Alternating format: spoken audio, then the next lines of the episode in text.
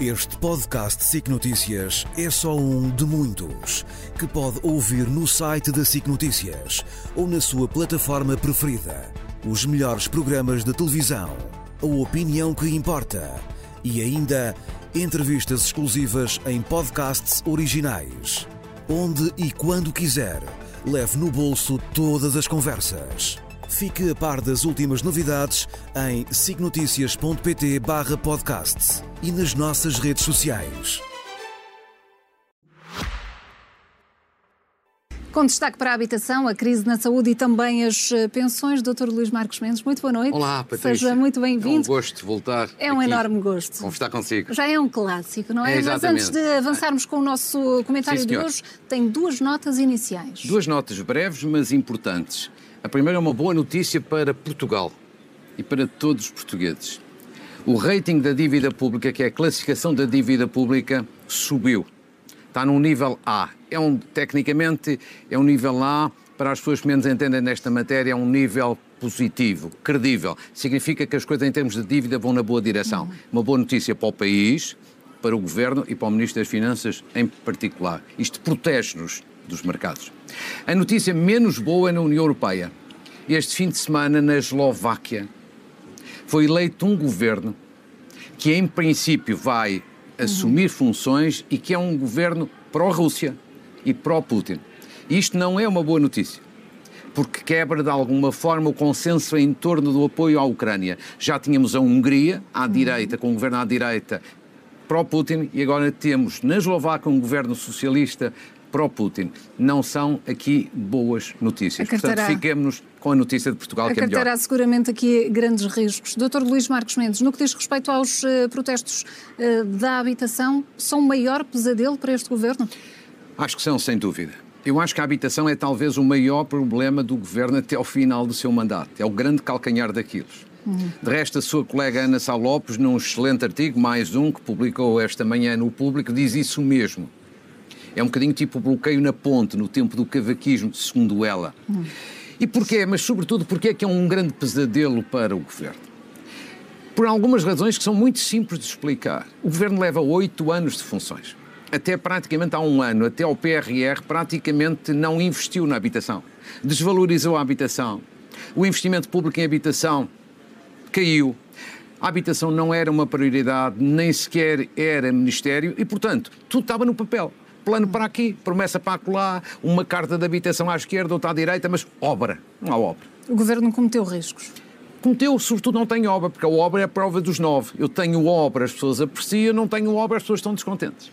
Segundo, segundo o erro, quando lançou o programa Mais Habitação, percebeu-se logo que ele foi mal estruturado, mal pensado e mal apresentado, porque em vez de incentivar os investidores, assustou-os. Terceiro erro, quando Marcelo Rebelo Sousa, o Presidente da República, vetou esse pacote e disse ao Governo e ao país era bom que nesta matéria de fundo houvesse um entendimento entre Governo e vários outros partidos, o Governo disse não. Porque há uma guerra entre o Primeiro-Ministro e o Presidente da República e António Costa preferiu bater o pé ao Presidente em vez de pensar no país por um acordo alargado era bom. E finalmente, eu acho que o Primeiro-Ministro não teve a lucidez, desta vez, de perceber que ter um acordo com o PSD e com outros partidos, isso era bom, dava confiança ao setor, por um lado, e por outro lado partilhava a sua responsabilidade. Assim ficou sozinho, assim ficou isolado. E, portanto, conclusão de tudo isto, quando não há obra, as pessoas ficam descontentes, porque o problema é isto, não é uma questão de luta política, é que não há casas, ou há poucas casas no mercado, as poucas que há, preços quase pornográficos, o crédito à habitação é um pesadelo e isto não se vai resolver de um dia para o outro. Ou seja, quando a maioria absoluta se transforma em poder absoluto e não tem resultados a apresentar, isto é um pesadelo. Acho que vai ser o maior problema do governo até ao final do mandato. E da habitação avançamos para a saúde, com perspectivas também de uma nova crise, por causa desta Sim. eh, recusa dos médicos em eh, fazer eh, mais horas extraordinárias do que as Sim. previstas. O que é que representa e porquê esta nova crise?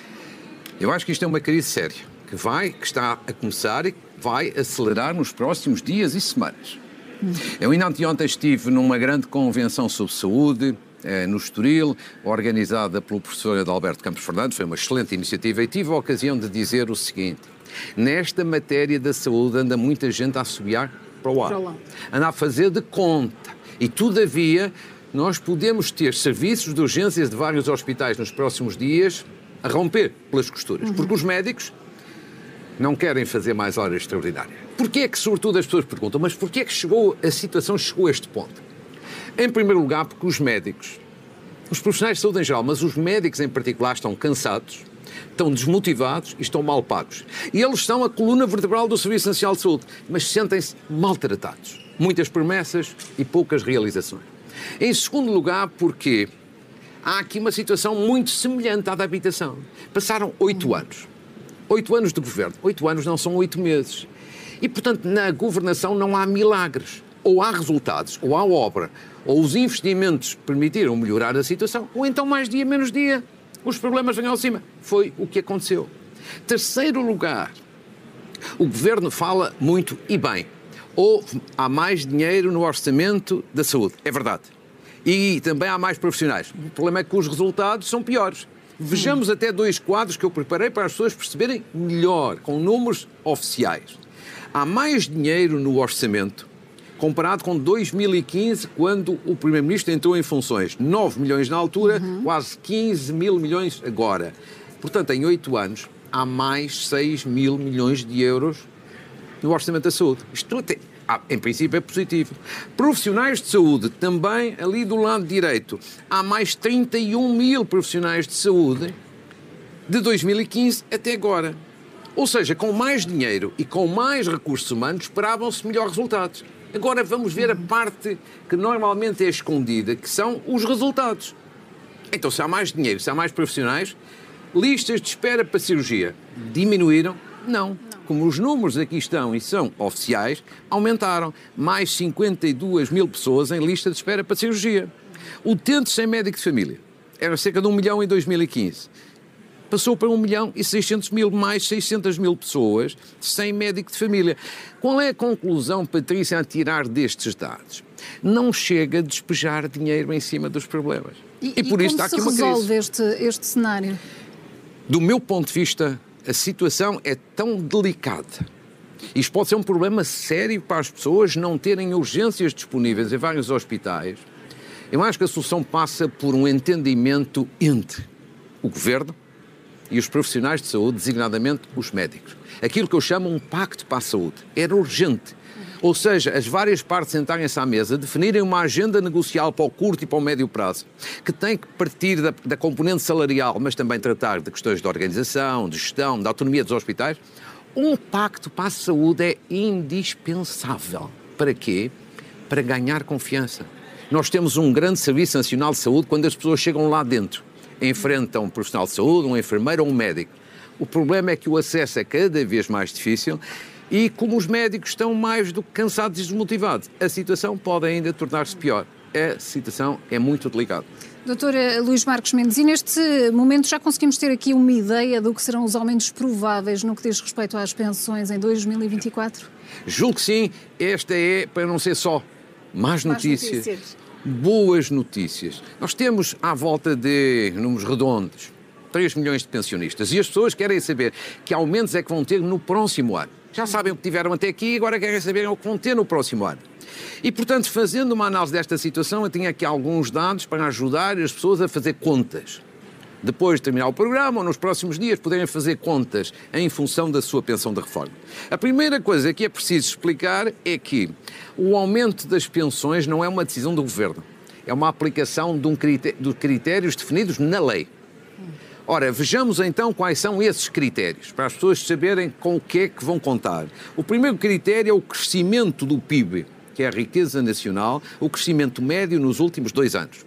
O resultado final deve ficar sensivelmente em 5,1%. Isto é o resultado quase final. Uhum. A inflação é o outro critério. É a inflação média anual sem a habitação. E também aqui, ainda os dados não são finais, mas deve montar para 5,1%. E depois o outro dado a ter em atenção é o indexante de apoios sociais, que no próximo ano vai subir para 510 euros. Ou seja, aplicando estes critérios que são da lei, este agora é o quadro que interessa mesmo às pessoas. Quais são estes, aos pensionistas. estes aumentos? Ou seja, pensões hum. até 1.019 euros vão ter um aumento que, em princípio, é na ordem de 6,1%. Pensões, e aqui nesta, aqui, atenção que aqui estão quase 90% dos pensionistas. Sim. Depois, pensões entre 1.019 euros e 3.000 euros, aqui já é uma minoria, vão ter um aumento de 5,74%. E depois, ainda mais minoria, as pensões mais elevadas, entre 3.000 e 6.000, um aumento de 5,1%. Ou seja, a maioria dos pensionistas felizmente, por isso é que é uma boa notícia, vai ganhar poder de compra no próximo ano. Essa é a grande conclusão Porquê? que podemos tirar. Exatamente. Porquê? Porque a inflação, em princípio, vai ficar abaixo deste 6%. O Conselho de Finanças Públicas fala em 5% ou 5,2% e até pode ficar ligeiramente abaixo. Claro que para cada pensionista é sempre curto, é sempre insuficiente, mas é melhor ser um ganho real do que uma perda real. E dando apenas alguns exemplos, mas são exemplos, uma pensão que atualmente está nos 500 euros, pela aplicação desta percentagem que ali apontei, vai passar a, situar-se em 530 euros. Uma pensão de 1.000 euros passará para 1.061. E depois uma mais elevada de 1.500 euros para 1.585. Mas o importante não é tanto este dado, são apenas exemplos.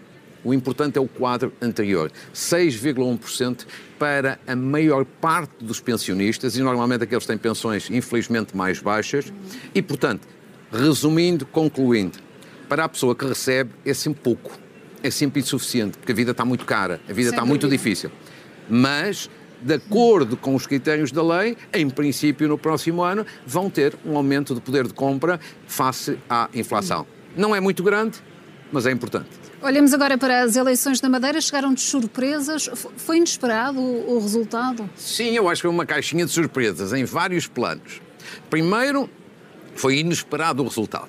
Em função de todas as sondagens, pensava-se, mesmo na noite eleitoral, há uma semana, que a coligação PSD-CDS ia ter maioria absoluta. Ficou próximo, mas não teve. Claro que para quem está no poder há 47 anos e o poder desgasta, é um grande resultado, é uma grande vitória. Ah, o PS e o CDS ganharam em todos os conselhos e quase todas as freguesias.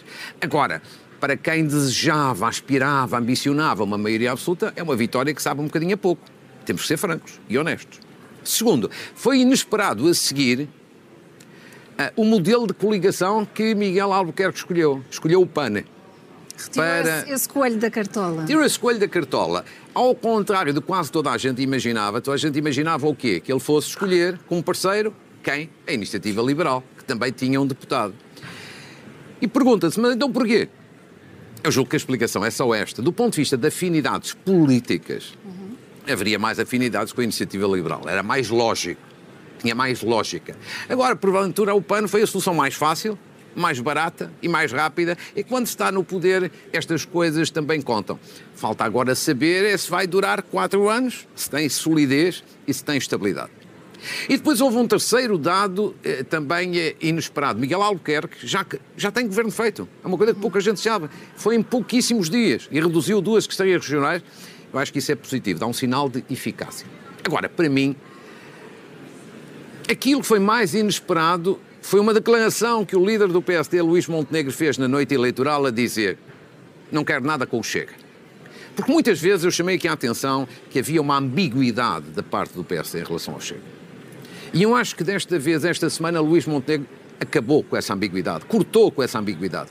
E depois... Há uma semana disse, se não precisar. Claro. E, depois... e, se, e se a nível, e se a nível é. nacional vier a precisar? Mas depois, Há alguma janela? Mas depois, não? a meio da semana, já, já, já em Lisboa, na Madeira, disse não e não. Portanto, clarificou. Impunha-se esta clarificação. Eu, muita gente pode continuar a desconfiar, mas depois desta firmeza e desta clareza, se Luís Montego mudar de opinião, hum. coisa que eu não acredito, isso evidentemente que era uma perda grande de credibilidade. Agora, com tudo isto, eu acho que agora Luís Montenegro, resolvido o dossiê do Chega, tem melhores condições para se virar para tentar conquistar eleitores moderados do centro. Por exemplo, eleitores moderados que, ao fim de oito anos de governo, estão desiludidos com a governação, é sempre normal e natural. Enquanto havia este risco do Chega, torciam o nariz ao PSD. Agora Luís Montenegro tem que explorar esta parte. Como, por exemplo, fez ontem anunciar um pacote alternativo em matéria de educação, que é um pacote globalmente bem feito, mas, sobretudo, há uma, há uma questão que vai dar muito que falar. Que é qual? Que é a parte em que ele faz uma proposta, o líder do PSD, para os professores. Hum. Que é a recuperação do tempo de serviço dos professores, propõe que haja uma recuperação integral de forma faseada em cinco anos. Esta é uma proposta que, evidentemente, vai dar polémica. É uma proposta que os professores adoram. Foi basicamente o que os professores sempre defenderam. Portanto, vai ser claramente apoiada pelos professores. Outros dirão, ah, isto é eleitoralismo. Mas eleitoralismo há sempre nestas matérias do hum. governo e, e da oposição. Há outros que vão perguntar, muito bem, se é assim nos professores e nos outros setores da administração pública, onde também houve carreiras congeladas. Isto são questões que se vão colocar, mas há uma coisa que é certa. Estar num cargo de decisão é escolher. Hum. E ter a coragem de escolher. E aqui Luís Montenegro fez uma escolha a favor dos professores e mesmo que haja polémica, eu acho que uma polémica na educação pode jogar a favor dele. E esta foi uma, uma semana de contrastes uh, para dois ministros, um em alta, outro em baixa. Sim. Vamos começar pelo ministro que esteve mal esta semana. Quer dizer, um ministro claramente em baixo é o ministro dos Estrangeiros, Gomes Cravinho. Basta ler o expresso deste fim de semana. Hum. Ou seja, o ministro está envolvido, entre aspas, eu quero sublinhar isto, em vários casos de corrupção no Ministério da Defesa, quando ele era Ministro da Defesa, no governo anterior. Claro que não há sinal nenhum de atos de corrupção praticados pelo Ministro. E sejamos francos e honestos. O Mas é problema, é neste, o neste problema é o envolvido em que sentido? muita negligência da parte do ministro a dar cobertura a um conjunto de pessoas que suspeitas brutais de corrupção. Hum. Coisas suspeitas brutais de corrupção. É o que significa o quê? Eu acho que este ministro é uma questão de tempo até sair. Vai ter que sair. Será inevitável? Vai ser praticamente inevitável. É uma questão de tempo. Não estou a dizer que é daqui a um mês hum. ou dois ou três. Isto vai apertar, vai se tornar inevitável. Agora, pois há do outro lado, como você diz e bem, um ministro em alta esta semana, o Ministro do Ambiente e da Ação Climática, Duarte Cordeiro. Por causa daquela cena que os portugueses todos viram, de três ou quatro jovens lançar tintas, um ataque, digamos assim, ao ministro. O ataque numa... dos ativistas. Dos ativistas. Eu acho que o ministro, eu acho que Duarte Cordeiro, já o tinha dito algumas vezes, é um bom ministro, dos melhores ministros deste governo. Mas neste acontecimento acho que ele se portou especialmente bem, com nível, com qualidade, com serenidade e com autoridade. Agora, há que acrescentar o seguinte: estes atos praticados por alguns jovens, eu sublinho alguns jovens, não é a maioria dos jovens, por alguns jovens, são atos intoleráveis. Não podem ser perdoados de maneira nenhuma. Porque assim, estes jovens não são na prática ativistas do ambiente, são desordeiros. O que eles fazem é desordem. É, é possível uma contestação sem, sem chegarmos certeza, a este nível? Com certeza, o que eles estão aqui a fazer é violência e é desacato. Ora, a democracia não é isso. E é possível fazer diferente, fazer contestação, ser irreverente, ser eficaz na luta pelo clima e pelo ambiente. Isso é muito importante. E os jovens são muito sensíveis a isso e bem. Por exemplo, esta semana foi notícia que meia dúzia de jovens portugueses colocaram, entre outros, colocaram vários Estados da Europa no Tribunal Europeu dos Direitos Humanos, dizendo estes Estados aqui não estão a fazer tudo o que é necessário pelo clima. Isto é inteligente, isto é eficaz. Isto bate o pé aos governos, mas todavia cumpre todas as regras da democracia e, portanto, parabéns a estes jovens que defendem o clima, mas defendem dentro da democracia. Doutor Luís Marcos Mendes, vamos às notas finais. Vamos, vamos sim, senhor. Vamos sim, senhor. Primeiro, uma saudação ao nosso novo cardeal, Dom América Guiar cardeal agora em efetividade a partir deste fim de semana. É o segundo cardeal mais novo do Colégio de Cardeais. É uma grande distinção para ele próprio, que merece, para a Igreja Católica e para Portugal. Depois, uma outra saudação a um outro grande português de grande talento, sempre em alta no estrangeiro, o arquiteto Souto Moura, que é dos melhores, maiores arquitetos de Portugal, recebeu a medalha de ouro das Belas Artes de Madrid. Ele coleciona prémios e com justiça e com merecimento. Depois, uma saudação agora dentro da casa, à SIC Esperança. A SIC Esperança lançou uma iniciativa solidária muito positiva, muito interessante, chamada Dinheiro Miúdo para os Miúdos. O que é que é? É ajudar escolas com equipamento, a melhorar as instalações, o equipamento, ou seja, ajudar as escolas no país. Começou com a ajuda a uma escola em Ourique. Vão ao site da SIC Esperança e candidatem-se outras escolas. É uma feliz iniciativa. Queria agora saudar também Ana Gabriela Cabilhas. Quem é que é esta jovem? É presidente da Federação Académica do Porto. E porquê é que eu acho que ela merece uma saudação? Ela e a sua Federação Académica. Residências universitárias. É um dos problemas na habitação. Falta de alojamento. O Estado não tem feito investimento na residência universitárias. As autarquias também não é propriamente a sua missão. A Federação Académica do Porto lançou-se num projeto e já inaugurou uma dessas residências universitárias com mais de 40 câmaras. E sem ajudas, por exemplo, do PRR. Parabéns, é um grande exemplo. Não estou a dizer que seja o único, mas é um grande exemplo a saudar. Queria também saudar o Dia Mundial da Música, que passa hoje, e entre muitas iniciativas podia destacar, queria destacar o Festival de Piano do Algarve, com a Orquestra Sinfónica do Algarve, que vai ocorrer no próximo dia 7, com o maestro Armando Mota à frente. Parabéns. Uma felicitação à Associação Jurídica de Braga, que fez 70 anos e que tem uma belíssima atividade. Uma saudação à Associação Nacional dos Intermediários de Crédito. É uma associação nova, fez a sua convenção nos, nos, nos, eh, nesta, nesta, nesta semana para promoção da literacia financeira junto do consumidor. Numa altura de crédito, esta associação é de uma importância capital. E depois, mesmo a concluir, Madalena Costa é uma jovem madeirense de 14 anos. Sagrou-se estes dias o quê? Campeã do mundo de patinagem livre. E aqui uma saudação aos nossos jovens magníficos do rugby. Não ganharam não ganharam nada, mas ganharam o orgulho e a solidariedade do país. E a finalizar mesmo, uma palavra para os professores, um pedido de desculpas aos professores.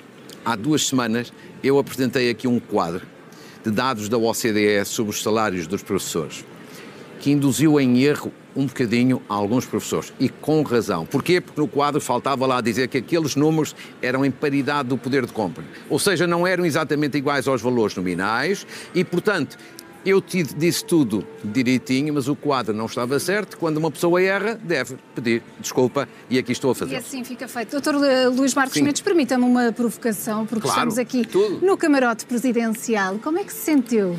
Lindamente. Senti-me lindamente, mas não foi por estar no, aqui no camarote. Senti-me lindamente por estar aqui consigo. Mas sente uma, uma, uma, maior uma convicção nessa, nessa sua caminhada? Não, não, não. Senti-me lindamente por estar aqui numa boa companhia, hum. com a sua simpatia e numa boa conversa. Mas também devo dizer que se estivesse no estúdio, consigo ou com a Clara, sentir-me bem de qualquer maneira. Para mim, o, lugar, o local não é mais importante. Não consegue ganhar aqui mais uns pontos para essa sua avaliação? Não, o importante, o importante é que tivemos aqui em, rapidamente com um calor enorme, porque as pessoas não imaginam o calor que está aqui, mas uma conversa muito hum. agradável. Para mim, o local não é a questão mais relevante. E, doutor Luís Marcos Mendes, agora vamos à festa. Exatamente, exatamente. Já temos uma sala bem composta. Esperemos que seja uma grande festa e vai ser, como tem sido todo, todos os anos. Acho que vai ser um grande momento da, da SIC e um hum. grande momento para os nossos queridos telespectadores. Será sem dúvida um grande. Um grande foi um gosto. Doutor Luís Marcos Mendes, é sempre um, é gosto. um gosto. Muito também. obrigada por Muito ter obrigado estado também. Uh, connosco neste obrigado. jornal da noite que antecede esta grande gala dos Globos de Ouro. Este podcast SIC Notícias é só um de muitos que pode ouvir no site da SIC Notícias ou na sua plataforma preferida. Os melhores programas de televisão, a opinião que importa e ainda entrevistas exclusivas em podcasts originais. Onde e quando quiser, leve no bolso todas as conversas. Fique a par das últimas novidades em signoticias.pt/podcast e nas nossas redes sociais.